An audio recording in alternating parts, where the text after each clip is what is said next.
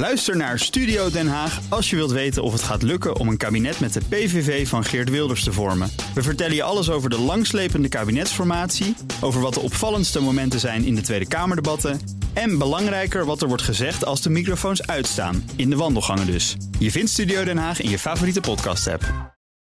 De column van Bernard Hammelburg.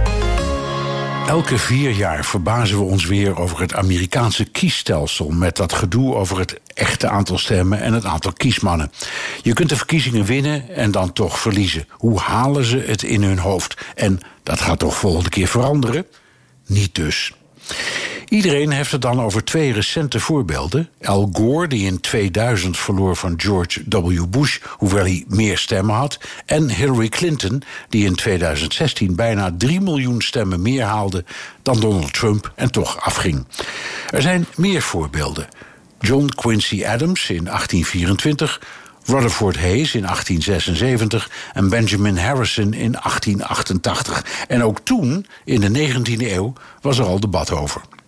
Er zijn meer landen waar ze het kennelijk niet helemaal snappen. Landen die in twee ronden stemmen bijvoorbeeld. Neem Polen of Frankrijk. Winnen is winnen, maar in de eerste ronde is winnen niet winnen... als je niet 50% van de stemmen haalt. Wat is dat voor onzin? Oh, pardon. Dat is democratie, maar zoals zij het zien. Voor het meest opmerkelijke systeem hoef je Nederland niet uit. Kijk eens hoe wij onze Eerste Kamer kiezen. Dat doen we namelijk niet, dat doen de provinciale staten. Het zijn zogenaamde getrapte verkiezingen. Maar hoe werkt het eigenlijk?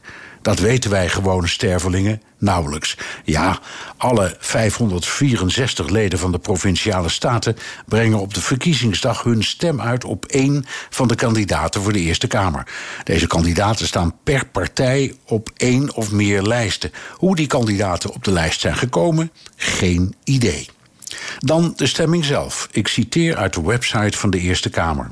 Niet elk statenlid heeft een even zware stem. Door weging wordt een relatie gelegd met het inwonertal van de provincie. Het inwonertal wordt daarbij gedeeld door het honderdvoud van het aantal statenleden van de provincie.